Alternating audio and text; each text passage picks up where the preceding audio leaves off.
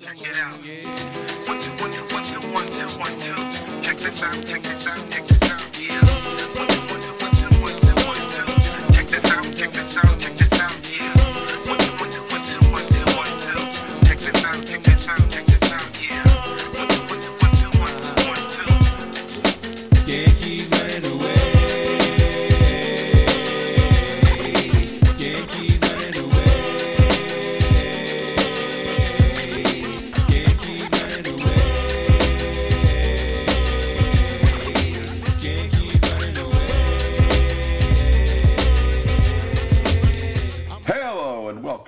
Chris and Reggie's Cosmic Treadmill, episode number 145, when we go back to, the, past and read a comic book from the yesteryear of publishing. You can find us on Sundays on chrisandreggie.com or subscribe to us via iTunes, Stitcher, Podbean, Google Play, iHeartRadio, Spotify, and by hanging around too long after Carousel. Whoa, it makes me dizzy on that carousel. It's quite a quite a Up and down spin-off. around the bend. Yeah, That's ooh. right. Uh, we're going to read a pretty interesting uh, comic today. What are we reading today, Chris? We are looking at Marvel Comics' take on Logan's Run. We're going to look at Logan's Run number six, cover dated June 1977. It was written by John Warner, uh, with art by Tom Sutton and Terry Austin, leaded by Joe Rosen, colored by Don Warfield, edited by Archie Goodwin, and this one came with a cover price of 80, I'm sorry, 30 cents. Uh, there's my crossed eyes there from the carousel ride. 30 cents American for this uh, for this comic book feature. That's good. And you'll we'll tell you before the end of the show why we're doing number six and not number one. But for now, let's dive into the people that made the thing. Starting with the writer John David Warner, was most prolific from the years 1973 to 1975, when he wrote many issues of Gold Key Comics adaptation Dark Shadows, as well as several one-shots for Marvel, DC, and Warren. From 1975 to 1978, Warner was an editor and writer for Marvel's black and white magazines. He worked primarily on Deadly Hands of Kung Fu, but also on Doc Savage, Marvel Preview, and Rampaging Hulk. For the latter series, he created the character Killer Shrike and the Modular Man. Warner wrote most of the run of Marvel's Son of Satan, and in the late 1970s wrote Gold Key's Flash Gordon comic book. His his writing experience makes Warner an odd choice for this science fiction comic book at hand, not really fantasy or horror. It's true. Uh, we hop across the table and meet Thomas F. Sutton. He was born April 15th, 1937, and he was raised in North Adams, Massachusetts. He had a half sister, uh, seven or eight years older than him. Uh, while enlisted with the Air Force, he worked on art projects. While stationed at a Tommy base in Japan, he created the Caniff style adventure strip FEAR Dragon, so Fear Dragon, for a base publication. His first professional comics work uh, that led to a long hoped for placement on the staff of the military's newspaper, uh, Stars and Stripes, which we've talked about a few times before. Now, at the Tokyo office of Stars and Stripes, he uh, drew the comic strip Johnny Craig. This is a character name inspired by the EC Comics artist Johnny Craig. Hmm. now, this strip uh, came out seven days a week for over two years. He returned to civilian life in 1959, and he moved first to San Francisco and then to Jacksonville, Vermont, where his parents lived. In about 1960, he began attending the School of, the School of the Museum of Fine Arts in Boston. He studied there for two and a half years while freelancing for, in commercial art for smaller agencies. In 1960s, uh, er, Tom married his first wife, and they divorced about five years later, and Tom became estranged from his sons. Later, Tom lived in Newburyport with his third wife, Charlotte, who ran a Montessori school for little people on the first floor of their Victorian house. How about that? So, uh, what do you think of that? Uh, Sutton's first two comic book stories appeared in the same month. His first sale, The Monster from 1 Billion BC, was published in Warren Publishing's Publishers Eerie Number 11, September 1967 cover date. He also illustrated the five page Western story The Wild Ones, written by Sol Brodsky, and Marvel's Kid Colt Outlaw number 137, September 1967 cover date. According to Tom Sutton, editor in chief Stan Lee, quote, looked at the stuff that I had brought in, which was stuff that I had done in the service for Stars and Stripes in Tokyo. I think I was rather impressed by the fact that I had actually done a daily comic strip for two years. He didn't get many people who had done that. He just reached over and pulled uh, off this huge pile of blank paper, and he said, Okay, do me a couple of westerns, and I'll see you next week. Have fun. I remember that very well. Have fun. End quote. His distinctive style helped establish the popular supernatural character Vampirella from her first story, Vampirella of Draculona. That was written by Forrest J. Ackerman and it appeared in Vampirella number 1, cover dated September 1969. With writer Archie Goodwin, Sutton helped transition Vampirella from cheeky horror hostess into a serious dramatic character. This was in a 21 page story called Who Serves the Cause of Chaos, and that appeared in issue number 8, November 1970 cover date. Though well suited for horror stories, Sutton was also admired for his work on such science fiction stories as Marvel's Planet of the Apes magazine and for the humor title not brand not brand X, on which he appeared in nearly every single issue. Marvel gave him plenty of the horror work that he excelled at, and uh, he once called superheroes fascist. Hmm. While he lent a hand very occasionally, Sutton stayed mostly on Marvel's supernatural heroes such as Werewolf by Night, Ghost Rider, and Doctor Strange, among others.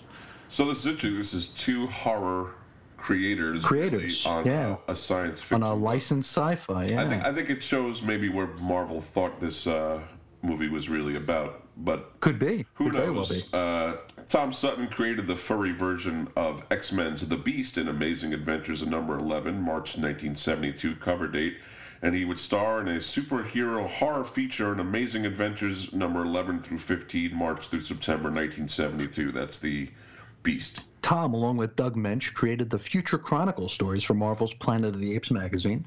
Uh, Sutton worked with a larger than usual originals in order to better show off his mixed media work, and this allowed for very fine details in that work. Now, for the for the horror-oriented Warren comics, uh, Sutton drew dozens of stories early in his career. He would moonlight for Warren competitor Skywald Publications, and he drew the Frankenstein novel sequel, Frankenstein, comma, Book Two. This was serialized in Psycho magazine issues three through six, May uh, 1971 through May 1972 cover. Tom drew Marvel's Muck Monster Man Thing as an eight in eight uh, in eight page installments in the omnibus series Marvel Comics presents during the late 1980s. Uh, he moved to Mystic, Connecticut in the mid 1970s, and he worked uh, he wrote and drew horror stories for the Derby, Connecticut-based Charlton Comics, and including such titles as Ghost Manor. Midnight Tales, Monster Hunters, and The Many Ghosts of Dr. Graves. Uh, he would draw Marvel Premiere number 50 with an October 1979 cover date, and this featured rock musician Alice Cooper as a comic book character. Whoa, he wasn't Mm-hmm. already one? True that. Sutton was one of the artists on Batman number 400, October 1986 cover date, and he penciled virtually all 56 issues of the DC's licensed series Star Trek from 1984 to 1988. This was a period in which he has said, quote, I know I was becoming an alcoholic. The desire to continue drawing, he said in an interview with the Comics Journal, overcame the urge to drink. He said, You can be as drunk as a forking skunk, and there, there's a little voice that goes off in your head that says, Would you like to draw pictures, or would you like to be drunk face down in the gutter? Choose one. Those are the only two chances you've got. I had my own little miracle. I thank God for it to this day. I'm not making a big thing out of it. The only reason I even talk about it is the fact that I think there are other people out there who need to know this, and you can save yourself. You go to AA, and eh, I couldn't stick with AA. Other people, that's great place for them. I ran out of bars, one by one, and there must have been a dozen in Newburyport. I was a persona non grata at every single one of them, and I would never sit home and drink. I had to have an audience. Uh, under his uh, pseudonym Dementia, which he adopted in 1994, Tom drew for Fantagraphics Books Eros Comics, and that was their line of adult comics. A limited edition portfolio of six H.P. Lovecraft inspired fantasy prints, The Dream Quest of Unknown Kadath, was produced in 1978 and reprinted in the 2002 book Graphic Classics, uh, colon, H.P. Lovecraft. Police found Sutton dead of an apparent heart attack in his Am- apartment on May 3, 2002. His official date of death is May 1st. We shift a little further down the uh, bench here, and we'll meet uh, Terry Austin, Terry Kevin Austin, who also provided some pencils for this issue. Uh, he was born August 23, 1952, in Detroit, Michigan. He started inking comics as an assistant to Dick Giordano and Neal Adams. He did work for Adams' company Continuity Associates. In 1976 through 77, uh, Terry would ink Marshall Rogers pencils on a celebrated run of Detective Comics, where he collaborated with writer Steve Englehart. That's that one that uh, was only reprinted once and you can never find it. That's right. uh, Yeah. Yep. that strange Jo- apparition. Uh, Yep, yeah. Exactly. Now, in 1977, Austin, along with penciler John Byrne, became, with writer Chris Claremont, the new creative team on Uncanny X Men. And this run included the Dark Phoenix saga, which we covered uh, way back on the show. That's right. Uh, though it was during an episode in which we covered X Factor 71, so it's not, you're not going to find that exact one. Uh, and actually, we've talked about the Dark Phoenix saga a lot, haven't we, Chris? I think. I think so. It seems to come up like every third time we do mention the X-Men. so, Austin left Uncanny X-Men in 1981 and has since worked on a variety of titles for both Marvel and DC, including Doctor Strange over Paul Smith and Dan Green pencils, Superman Volume 2 over Byrne, uh, Justice League over Kevin Maguire, and Green Lantern over Darryl Banks's pencils. Yeah, Austin also contributed to several anniversary issues for DC Comics, including Justice League of America number 200 with a March 1982 cover date, Superman number 400 with an October 1984 uh, cover date, and just like I think every other comic creator at the time, um, Batman number 400. They all got a they all got a little panel. They all got a least. piece. They all got a piece of Batman 400 with that October 1986 cover date.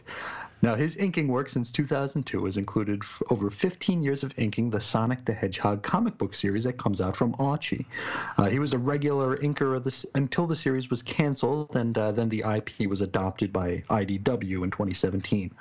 Terry has accrued significant writing credits over the years, including for the original Cloak and Dagger series for Marvel in the 1980s. And uh, Austin now resides uh, near Poughkeepsie, New York. All right. So the reason we're doing numbers issue number six here is that the first five issues of this comic book series are just a fairly exacting adaptation of the movie Logan's Run, which was directed by Michael Anderson from a screenplay written by Dave Zelag Goodman based on a novel of the same name, which we'll talk about later, released on June 23rd, 1976. The movie was, not the novel. This uh, movie stars Michael York as Logan, Jenny Agutter as Jessica, and Richard Jordan as Francis. Uh, these five issues were drawn by George Perez, and the first issue was written by Gerry Conway. The remaining four written by David Kraft. Now, Logan gets his adamantium here, right? That's right. That's how it Okay, happens. good, yeah, good. go to Gotta Canada. make sure. Yeah, Gotta make right. sure.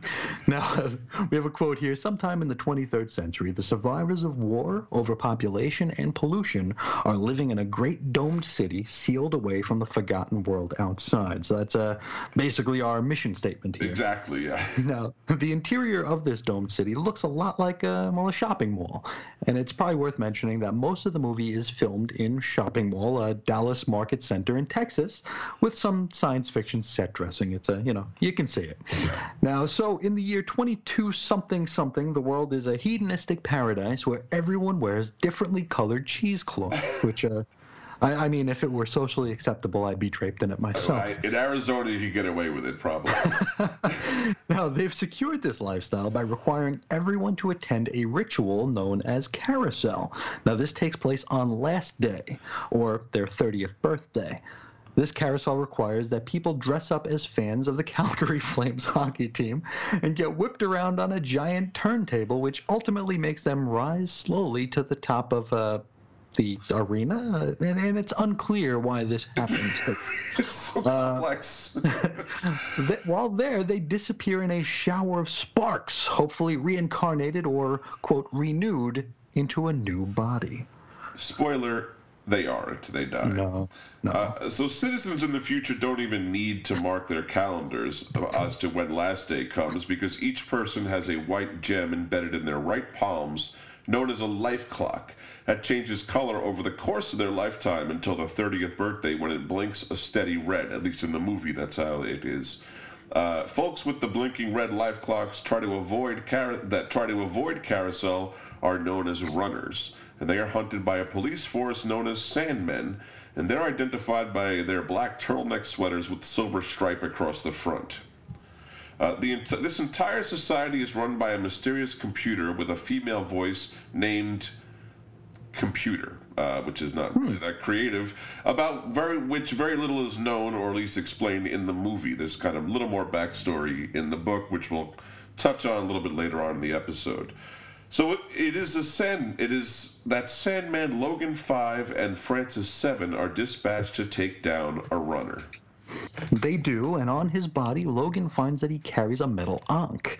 Now, the ankh, A N K H, is an ancient Egyptian hieroglyph symbol that, symbol that is most commonly used in writing and in Egyptian art to represent the word for life, and by extension, extension as a symbol of life itself. And it, I hear it also makes a really good tattoo if you're into that kind of thing. a lot of a lot of people get the tattoo. Yeah.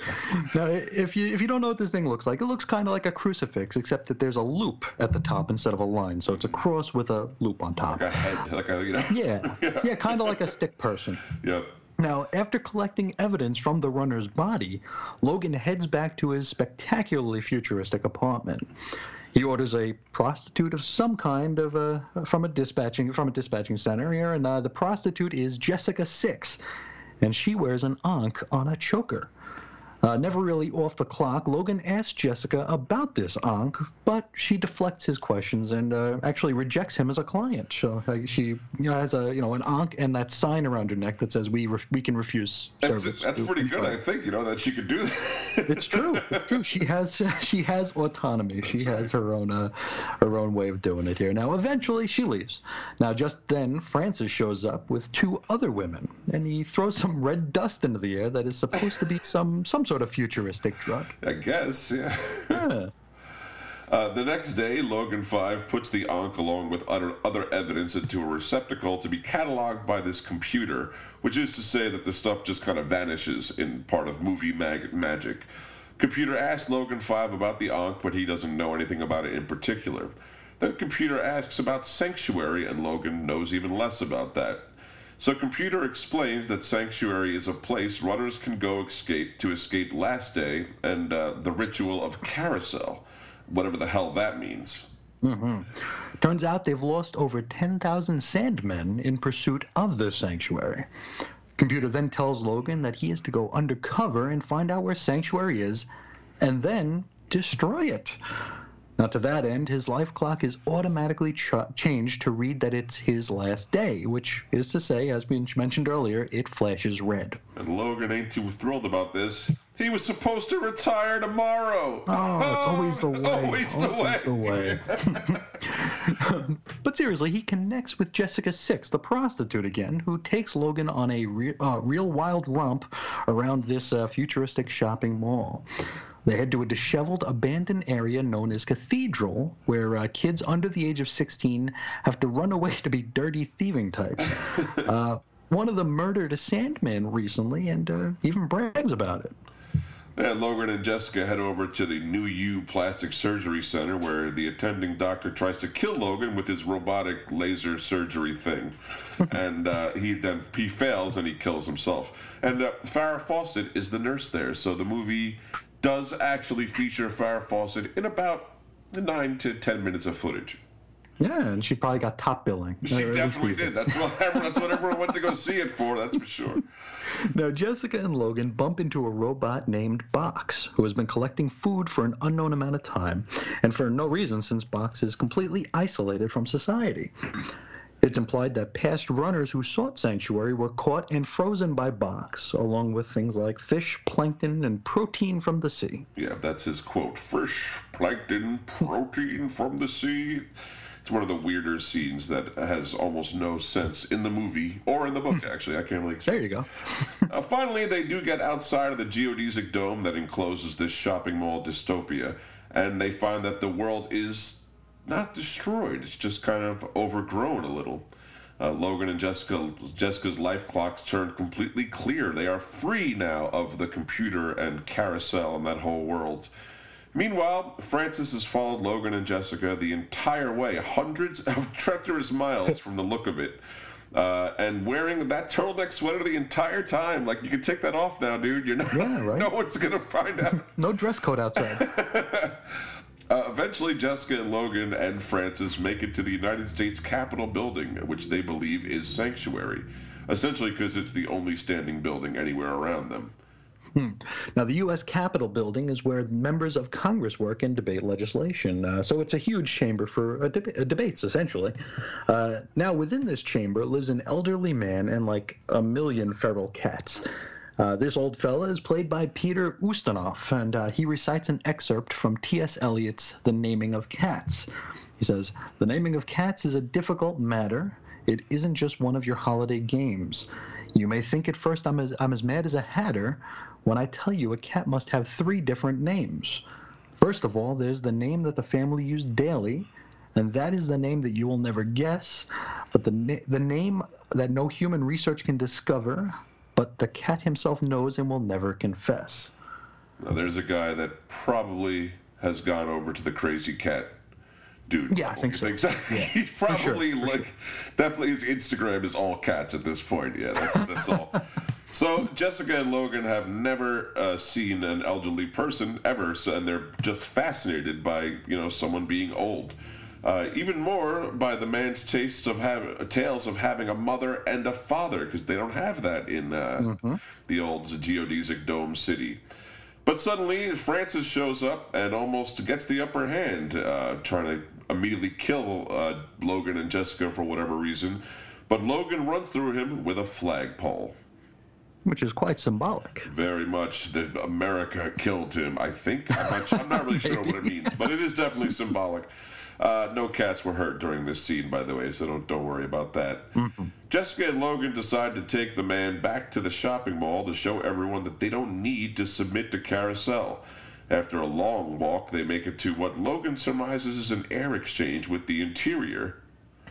Now, it looks like a bunch of haphazardly placed steps and uh, water running over them. Uh, this is actually the Fort Worth Water Garden, which is a public park that was built back in 1974.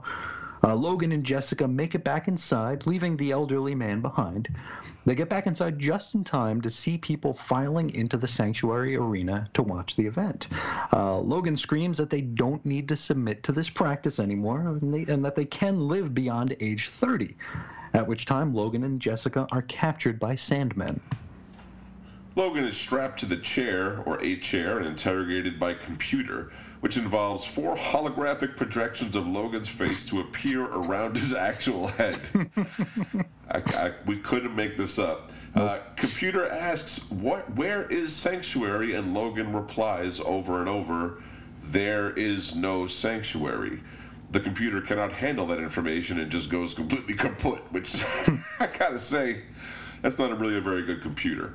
No. Uh, I guess this opens a fissure in the out to the outside world. I, I don't know. People pour out and find the elderly man standing around, and they all crowd him and touch his face, which is something I would hate. We, we all have our fetishes, though. So That's that's, true. that's what you're into. That's what you're into. but the question is, what happened next? Well, according to Marvel Comics, the story continued in Logan's run number six. Now, the cover of this comic book depicts. Well, we have to assume this is Logan and Jessica running towards us, leaving and leaving a fiery chaos behind them. Uh, Logan is firing his gun. We got a cubist statue of a hand with a life clock in the palm, which can be seen in the background, and it's engulfed in flames. Uh, caption reads Based on concepts from the MGM production Logan's Run. Now, Marvel takes you beyond the book, beyond the movie. His world in ruin. Logan faces new challenges, new dangers to run again. Yes, the title page shows a scene of violent chaos and the issue's title, which is Aftermath. Also, there's a weirdly off brand version of that Logan's Run logo, which looks, looks just a little bit askew there. Uh, now, inside the shopping mall, people are in a mess of a tangle here, just slugging each other and looking quite angry. Caption reads This place, for lack of a better name, is called The City. Earlier this day, it came to crashing down, and its people were cast from paradise into peril. Result? Panic. Panic directed upon the Sandmen in general. Hmm, yeah, can panic really be directed? Sort of not by definition, but okay. Control, controlled chaos. I don't know. Um, now, indeed, everyone has converged on Logan, who is still wearing his Sandman turtleneck sweater. Uh, he tussles with some angry citizens and yells for Jessica to stay back. The old guy from Sanctuary is there, and he doesn't like what's going on in this new neighborhood. Why, I've lived here for, well, longer than I can remember. Uh, A citizen says, And look at you. Your hair is the color of ash, and your face is pitted and trenched. You are bent and feeble. Ouch, rub it in, why don't you? I, I, I, I bet by this point the old fella just wishes he was back surrounded by his cats. Why did I ever leave? Just- Yeah, they don't ever, they don't ever tell me bad things. We don't want to end up like you. We don't want to grow old. And yet, we don't know what we want. The Sandman lied to us. Computer lied to us. Yeah, just just keep punching each other. You're bound to figure it out eventually, right? Someone's gonna, someone will get it. Now, uh, Logan and the other Sandmen are herded back into the shopping mall city by the angry rabble. Uh, Jessica and the old man are able to slip away. The Sandman the Sandmen are all taken to the arcade section of this domed city, uh, which looks like another already abandoned, beaten up area. Now, once the citizens leave them alone, the other Sandmen have a bone to pick with Mr. Logan. And one named Modar says, Logan, you did this. You ruined everything. Modar 9, don't be such a fool. I did nothing. The system would have killed itself in time. Yeah, but you would have had free drugs and sex today. That's the thing. Now, Modar mentions that uh, mentions Logan's murder of Francis Seven. Logan says he didn't want to murder Francis because you know they were friends at one point in time. Liar! Liar! You killed Francis Seven. Killed Gordon Four at the Runner hideout. You want to destroy us all. Modar knocks Logan down with a right hook, but he springs right back up and knocks all the Sandmen back with a straight kick. Caption reads Logan's muscles ripple, his body moving with an agile grace. He has been trained as a Sandman, and he is the best. So, how good is this uh, Sandman training if one dude could take out half a dozen with like a single kick? I don't. It's either the best or the worst. You know. To me. Yeah, when Sandman there's no middle ground Sandman. here. Now, the other Sandmen take Logan's drop kick to mean that Modar is right about him. Of course, Logan is protesting the contrary the entire time. Then, a Sandman named Priest speaks up. Modar, stop this. The city has been in and all is chaos. But we are still Sandman Elite, DS agents. We have our pride and our dignity. Your quarrel with Citizen Logan is a sad waste of these virtues. Come, let us leave him. I, I guess Logan owes him his thanks, right? Yeah, leave this piece of garbage where he is. Let's get the hell away.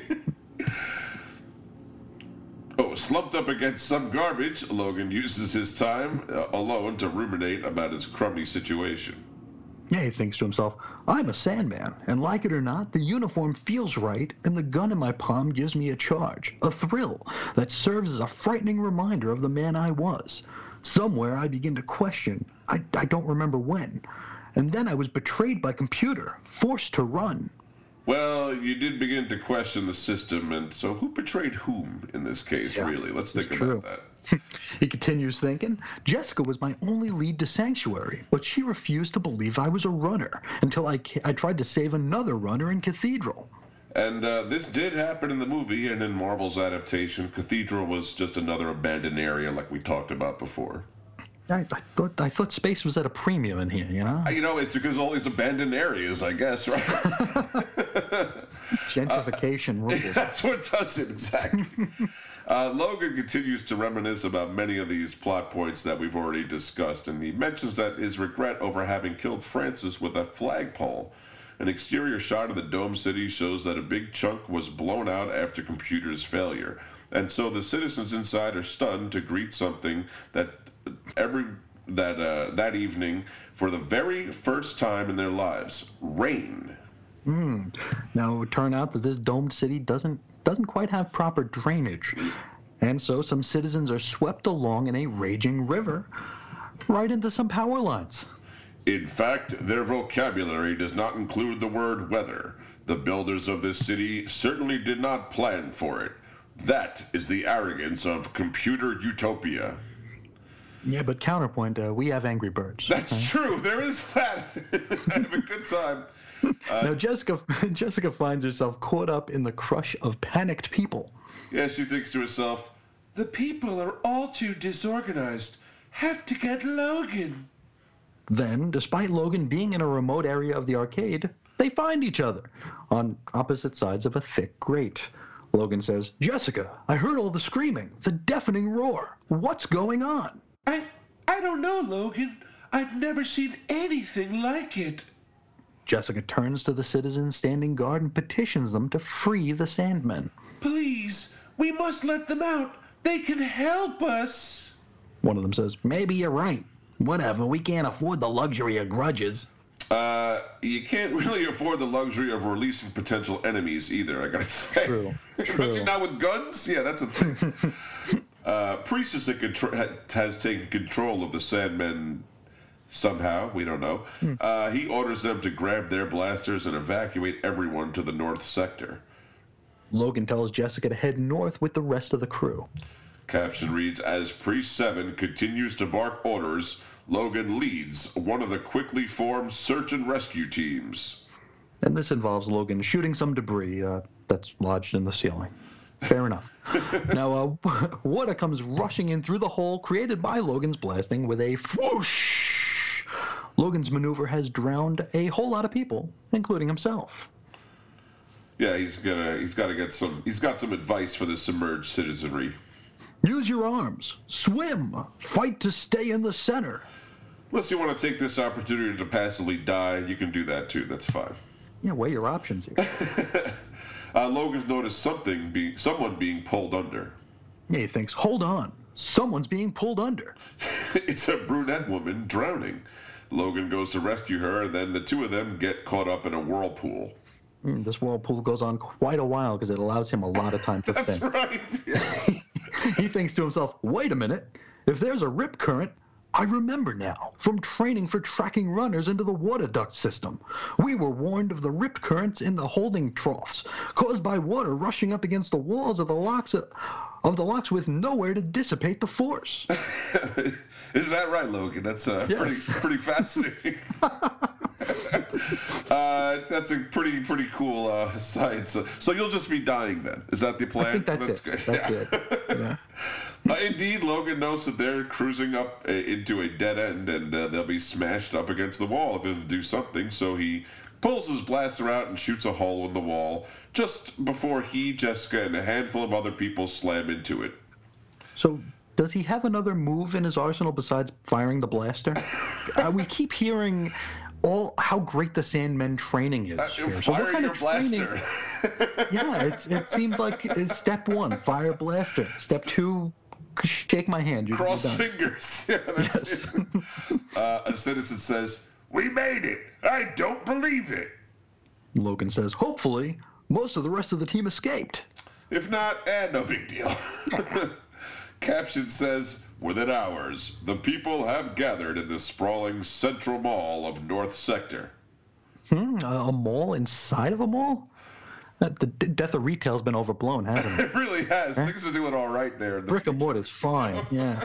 Now, a priest stands on a makeshift stage and addresses the, the congregated citizenry. Priest says, It is time for counterproductive chaos to cease and order to be established. Yes, our world has suddenly changed, but we must cope with it, not to run from it. Your initial reaction was to blame us, but we are your only hope for survival. We have the training and the technology. Then from the crowd below, Logan shouts, Then help us, as citizens, not sandmen. Uh, we would, but we already have these special turtleneck sweaters, so we're just Right. gonna, you know, keep it this way. Logan continues, Or do you expect people to happily revert to computer controlled puppets? Hey, hey, hey, let's let the people decide who wants to be a computer controlled puppet here. Democracy, after That's right. Uh, Priest points out that this whole chaotic situation is Logan's fault after all. In a roundabout way, he ain't entirely wrong. Pretty much right, yeah. Eyes turned towards Logan, fiery. These people have been through hell, and perhaps they will one day understand why it was necessary. Meanwhile, in the bad neighborhood known as Cathedral, More a ruin for the shockwave from the city's Holocaust. uh, what? Now, a cub named Billy is lur- lurking around the junk, and he looks furious. Uh, we think this is supposed to be uh, that main cub from the movie, uh, the one with the speaking lines. That's right, since he was the only one that talked. The only one. Uh, he thinks to himself, I thought it was. I thought this might be some new attack by the Sandman, but it seems as if the city has blown its off, own liddy lid off. They will be easy for a raid, and maybe I can cut me a Sandman or two while I'm at it. You have no ambition, Billy. really? Now, meanwhile, at Sandman HQ, m- machinery is still somehow working. I guess some parts of the city. Yeah. Priest says it's going to be rough getting most of this working again. I'm not entirely sure where to begin. Just as someone at Sandman HQ notes power sources around the city, Logan finds a downed power cable. And he picks it up like a garden hose. As you do. Computer provided power, which means some vital section of it is still operational. This part of the city could be hooked up to it, but where is it? It could be anywhere. Computer was a part of everything, and the only thing that came close to playing a bigger role in our lives was Star Wars. Hmm. Carousel! Oh. Yes, that's it! Uh, Logan, Jessica, and the old man head over to where carousel used to happen. It's now been abandoned and disheveled. Uh, the gigantic, the gigantic gem that acted as a stage for the proceedings is cracked in half. Now, somehow, Logan knows that the shaft beneath the gem leads to a cybernetic core. Furthermore, this is uh, what he wants to see. Logan floats down underneath the city, which is full of gigantic computers. Most of them are humming away as if nothing has changed topside. But I don't understand. If my mental battle with the computer caused it to overload, wouldn't the chain reaction have started down here? Mental battle? Don't don't flatter yourself, Logan. At best, you confused computer with your own ineptitude. That's all that happened there. It wasn't like he was playing chess against a deep blue or whatever. really? While Logan floats through banks of huge computers, someone observes him from the shadows. yes, um, he says. So, one has discovered the core. I had hoped it had been so long that they would have forgotten. Whatever. It means that I must take steps more quickly than I'd anticipated. Yeah, and, to be honest, he's really dragging his feet. I mean, it's been like blown open for a day, you know. Here, At least, yeah. Logan floats to an area where the huge computers have been destroyed. He says, What's this? Seems the core didn't escape without damage. Still, it doesn't make a whole lot of sense. Why just one? That's the part that doesn't make sense. That's the only part Like, that doesn't what make the sense. heck is Yeah, going everything on? else is.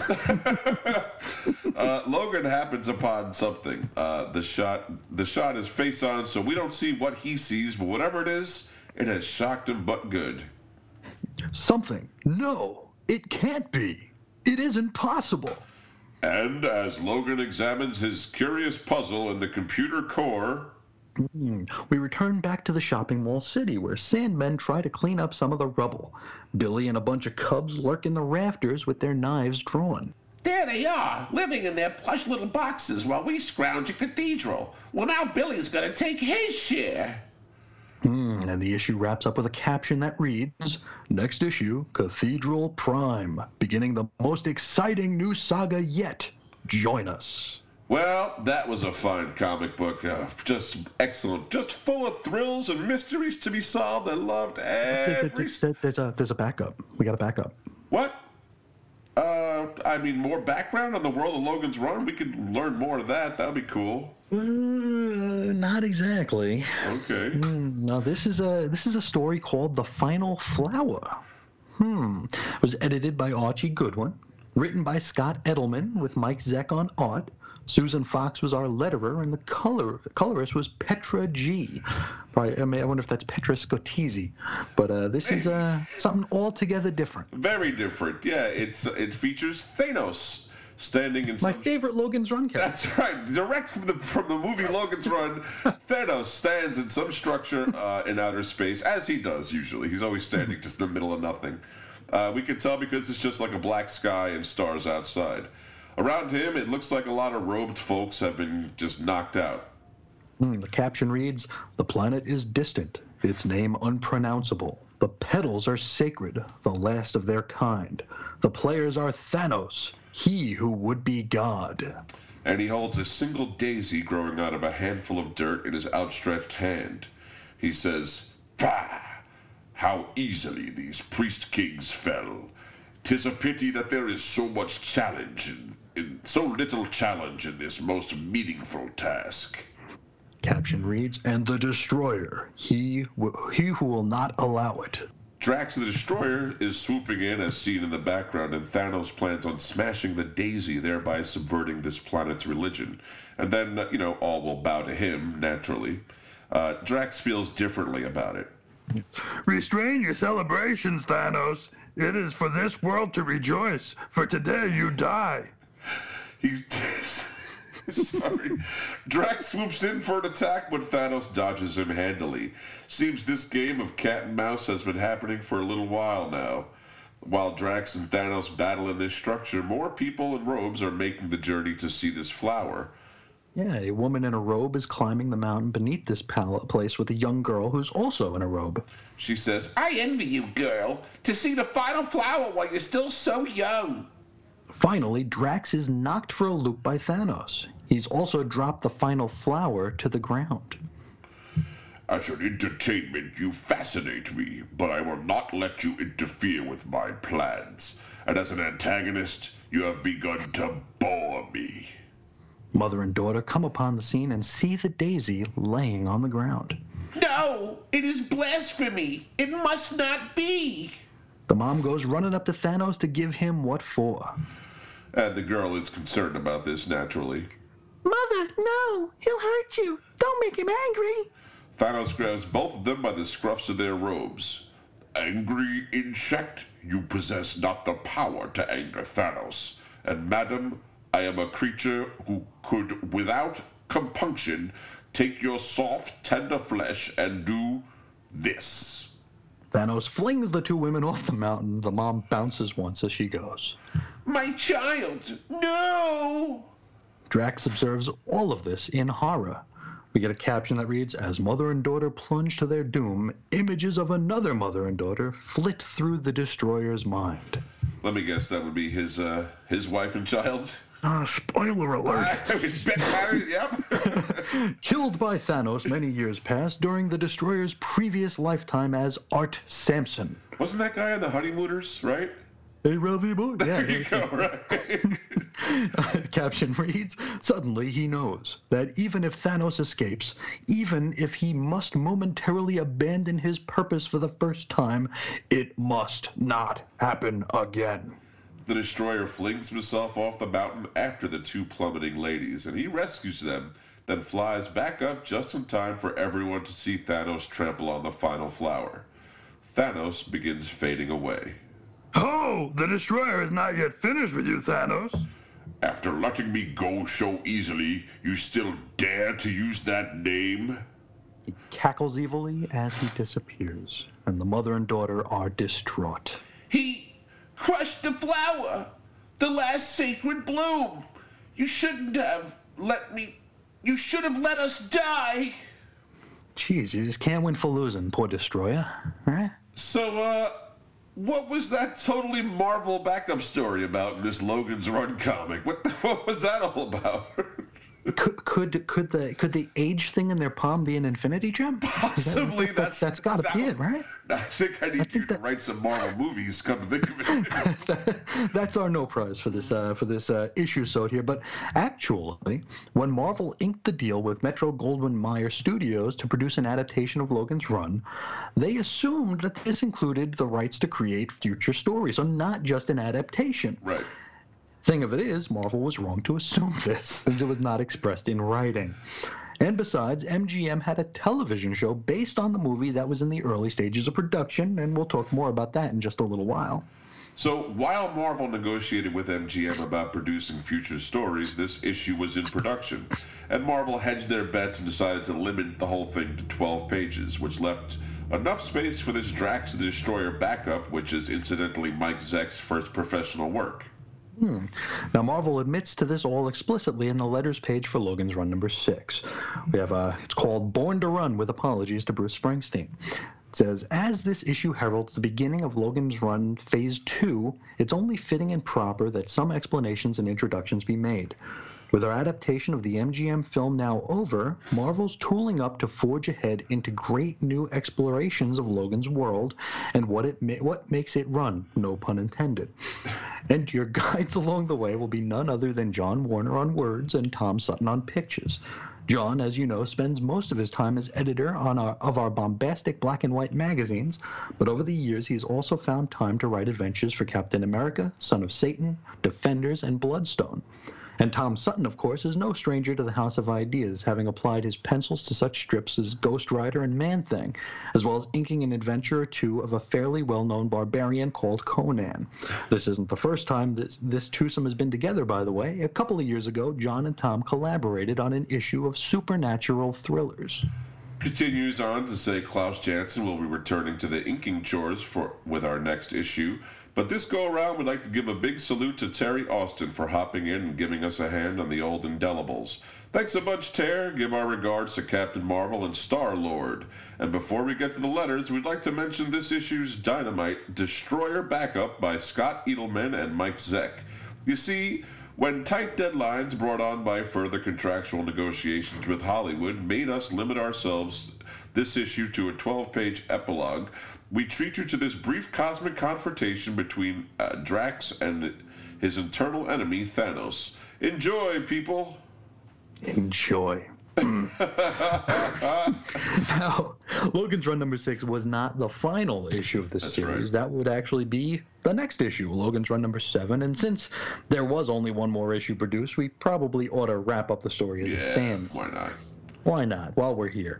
Now, still floating through the computer underbelly of the domed city, Logan is attacked by automated defenses that he nimbly floats right past. At the very same moment, the Cubs attack Priest and his Sandmen, looking to add a few notches to their, uh, well, their notch handles, I guess. Whatever the heck those are. now, citizens try to fight back, but they prove to be no match for the hardened Cubs. Right away, Billy wants access to the food dispensers, and the citizens don't want to give up their food this early in the new society, but what can dozens of armed adults do against a handful of kids? Not much. I guess much. not. Children of the Corn have taught us. all. The food dispenser, however, is kaput uh, since the computer isn't working anyway, and Billy thinks this is a trick and he becomes more menacing. His blonde girlfriend points out that these folks are too scared to lie. Jessica and the old man show up, and they face uh, facing his mortality. Billy freaks out. As Sandmen advance with their blasters, Billy grabs Jessica as a hostage, and he flees the scene. The Sandmen continue firing despite the hostages. Uh, Modar, uh, the, Modar is so crazed, he knocks out the old man. Jessica points out that Billy's girlfriend has been hit in the crossfire, but that doesn't slow him down. He says the others will take care of her. Sure, they will. Yeah, they, they sure. Whatever, whatever helps you sleep at night. Uh, Priest and Modar go berserk over the Cubs' insolence. Uh, they all want revenge. Logan happens by, and they let him know that Jessica has been taken hostage. Just kind of strolling along. Oh, by the way, then they won't let him play in their reindeer games anymore. He's, he's not a Sandman, so that's it. Uh, which I thought was established already, but it's good to know that there's been no change to that, so that's nice. True that.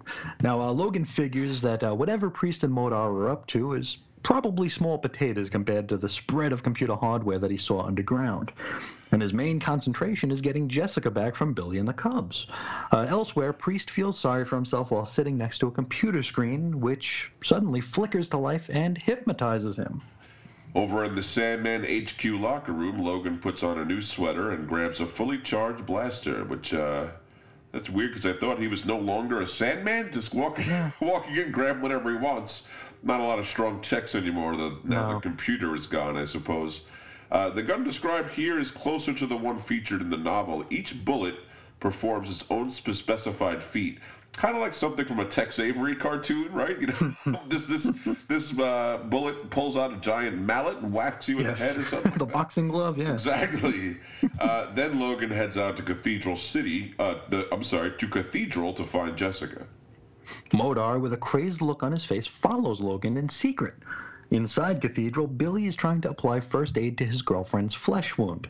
And of course, he's doing it all wrong. At which time, Jessica steps in to help, and uh, Billy makes a threatening remark in her direction. His girlfriend says to leave Jessica alone or else. No nookie. Then Priest comes storming into the Sandman HQ, insisting that they need Logan for a special mission. Modar says he followed Logan to Cathedral, so Priest figures it's time for a raid on the Cubs, which Logan will not survive, if that wasn't clear. Back at Cathedral, Logan walks into the Cubs camp with his uh, his arms up in surrender, but it's all a psych out because he has his gun at like uh, gun in like half a panel. Now, Billy taunts Logan that he's uh, nothing without the blaster. So, Logan tosses it aside and agrees to go mano a mano, one on one. Over the course of two pages, they beat each other up. Logan gets the upper hand pretty quickly. Billy's about to grab the blaster for an underhanded switcheroo, but his girlfriend throws a rock at him to stop it because she believes this should be a fair fight. That's good of her. uh, Logan and Jessica are sort of chilling out in Cathedral, wondering what to do next. Uh, we're sort of curious what is going to happen too. Sure. Just then, Sandman pour into the area and start firing wildly. Logan and Jessica start running around with start running with the Cubs, but in chaos become separated. And Logan gets away from his assassins, though still, as Priest observes his blaster sitting on the ground, he figures Logan can, can't get too far. Final caption reads Next issue, find out what lies beyond Cathedral and what is Mind Sin. Plus, the return of, but that would be telling, the renewal run. Whatever any of that means, I have no idea, and we never will find hmm. out Nope. Because there never was another issue after this. Uh, but we're going to take a break. We're going to think about what we've read and try to suss it out. When we come back, we will wrap up our talks all about Logan's Run. The Escalaptor Mark III replaces traditional automated hairdressing and cosmetic devices with the latest in servo-surgical designs. Its multiple surgical laser beams are focused with microscopic accuracy to restructure your face and body any way you like. Imagine a whole new face in less than an hour. Welcome to the 23rd century. The perfect world of total pleasure. MGM presents the Saul David production of Logan's Run. Run, Logan. Just imagine the fulfillment of every fantasy. Run, Logan. The satisfaction of every vanity. Run, Logan! The absolute attainment of every wish. Run! There's just one catch. Logan's Run. Rated PG. Parental guidance suggested. Released by United Artists. Logan's Run. It's the perfect world of total pleasure. There's just one catch. Welcome back, runners. Let's Yeah. talk about the novel of Logan's Run. Now, uh, this bugger was written by William F. Nolan in 1967. Uh, the movie catches the tone of the novel, but the story is very different. Uh, for one thing, the novel actually pinpoints the year in which these events will happen, which is the year 2116. And, uh, you know, that's a lot sooner than sometime in the 23rd century, of course, so uh, makes it look even more looming. Right. Uh, now, another big difference between the movie and the novel is that uh, people have to elect to die at the age of 21 and not 30. Uh, this also has a pretty big effect, on the dynamics of the society. It's all a result of a war known as the Little War. It was fought in the year 2000 over resources uh, when it was decided that the old had to sacrifice for the young. I mean, you know, uh, the old 21, that's pretty young. In, in our society, that's like still pretty much a child in a lot That's of ways. That's a child, yeah. But even you know, they, they used to say, you know, don't trust anyone over 21, right? That- That's that right. I thought it was 25. I, forget, I forget what year. They kept moving the mark, the, the goalpost as as uh, they got older. As we got older, yeah. So, uh, part of the introduction to this book reads The seeds of the Little War were planted in a restless summer during the mid 1960s with sit ins and student demonstrations as youth tested the strength, tested its strength. By the early 1970s, over 75% of the people living on Earth were under 21 years of age. The population continued to climb, and with it, the youth percentage. In the 1980s, the figure was 79.7%. In the 1990s, 82.4%. In the year 2000, critical mass. Mm, Another difference is that life in the uh, novel doesn't take place completely within this, you know, futuristic shopping mall, but in covered societies placed all around the world. Uh, they're accessible by extremely rapid high-speed rail known as the maze car. Uh, the outside world is a lot more interesting in the novel as well. In Gettysburg, a group of robots reenact the famous Civil War battles in, ad infinitum. Uh, now, in America's capital city, it's overrun with wildlife, including a panther that uh, actually stalks Logan and Jenna, Jessica throughout the uh, the novel. There, Couldn't, couldn't afford that for the film, I guess. You know, that was a little much. they they got the cat, they just couldn't train it. Couldn't train it. That's Now, computer also gets a name. It's called Deep Sleep, which actually helps explain why the police force is known as the Sandmen. Yeah, oh, wait a second. There we Yeah. go. Context is king. It all ends with Logan and a few others escaping to Mars. Also, it turns out that Francis was actually a famous member of the Resistance and that he was actually helping Logan and Jessica all along. Yeah. A big difference is that Sanctuary is a place that exists. It's an abandoned space station named Argos. Uh, why the film adaptation went another way is unknown, but the script was in development for an unusually long time, like almost 10 years. Weird. Uh, the 1976 film was meant to be one of a new breed of films created the year before by the movie Jaws, which is known as the summer blockbuster. Indeed, MGM spent roughly $9 million to the 7 million that was spent on Jaws. Much of this was used on the models of the future city that are seen mainly in the opening credits as well as uh, the special effects of the movie. Like for the people floating during Carousel, this was actually much harder to do than you might have thought, since they were actually on wires, and uh, there's a whole thing that you have to get uh, take care of there. Sure. Uh, in fact, though, this movie won Academy Awards for cinematography, art direction, and special achievements, whatever that means, in 1977. Uh, the movie received mixed reviews, though it proved to be popular with younger audiences members. Uh, the movie was not a blockbuster success, though, netting a mere "quote unquote" 25 million. Still, its meager popularity led MGM to invest an additional $9 million into developing a Logan's Run television show. This would star Gregory Harrison as Logan 5, Heather Menzies as uh, Jessica 6, and Randy Powell as Francis 7. Uh, this adaptation changes the year once again, which catapults us over 100 years into the future year of 2319. Also, people live in shopping malls because of a nuclear Armageddon, and not the more general, you know, war, overpopulation, and pollution uh, gimmick that was mentioned in the movie.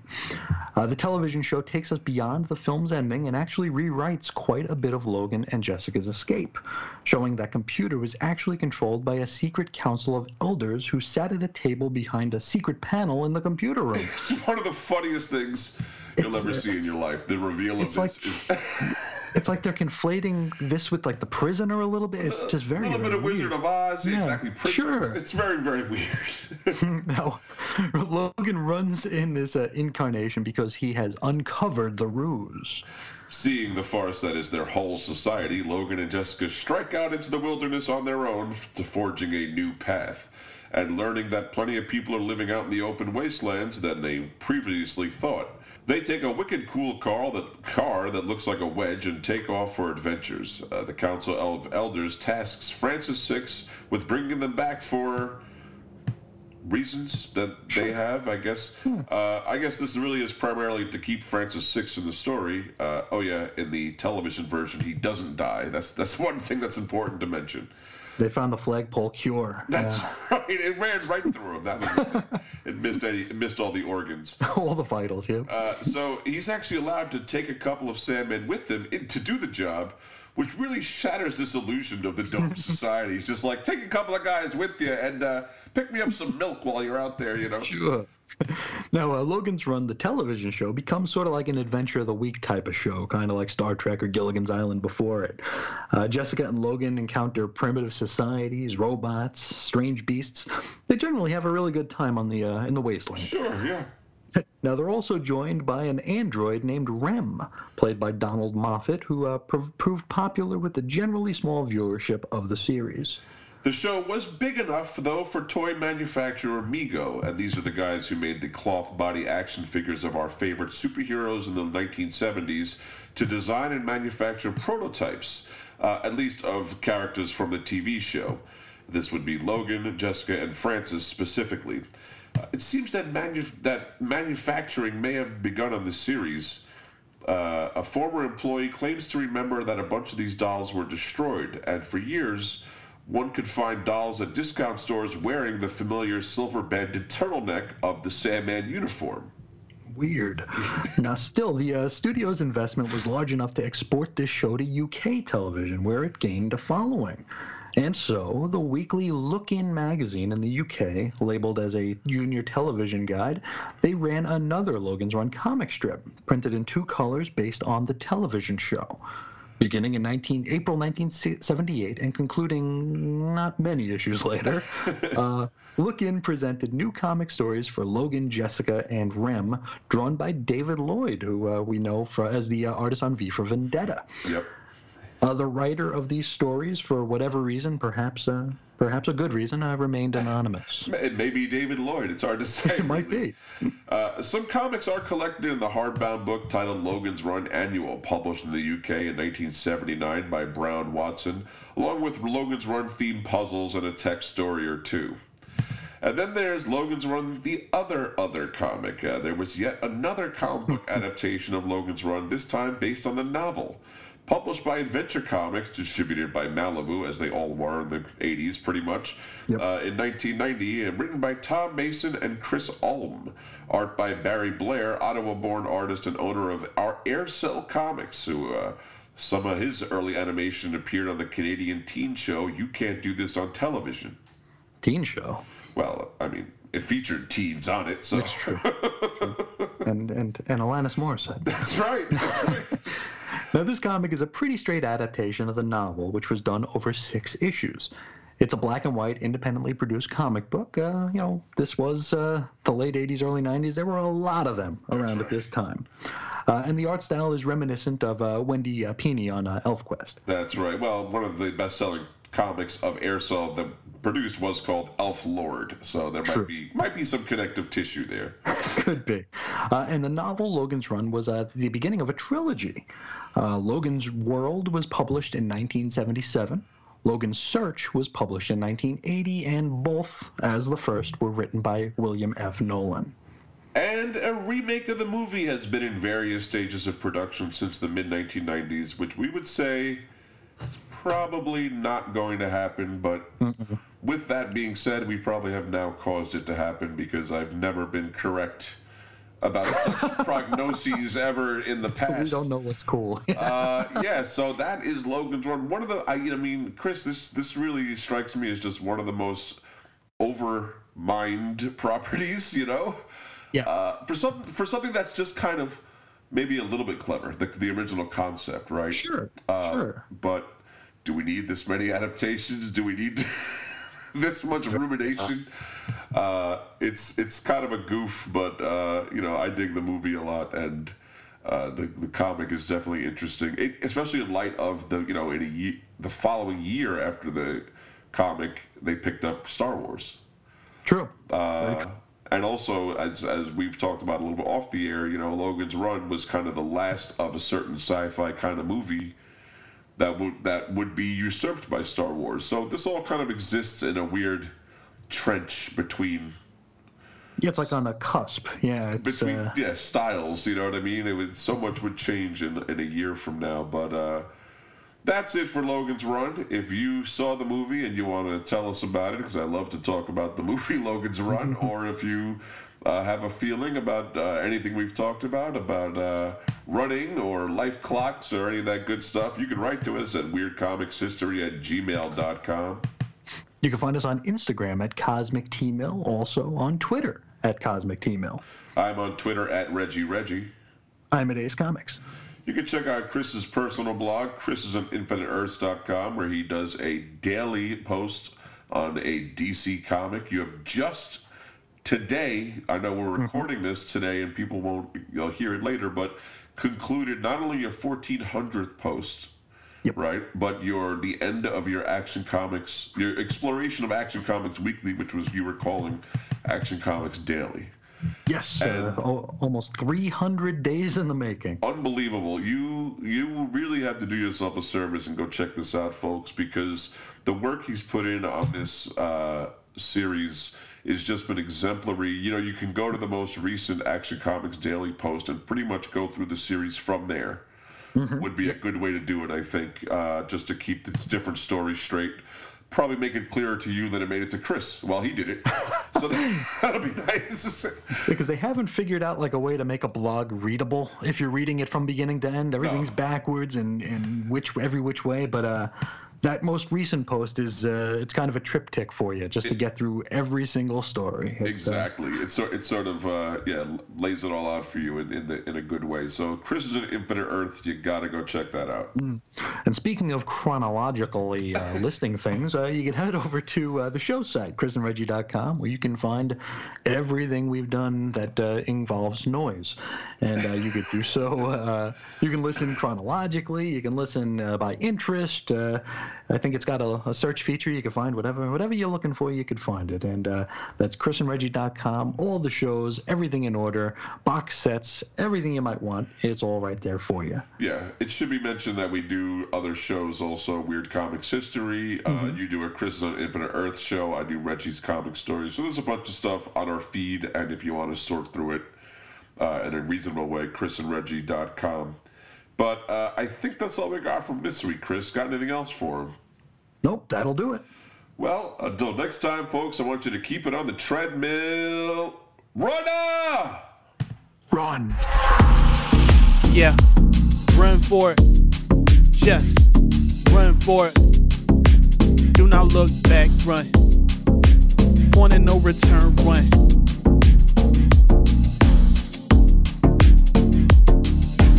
Run.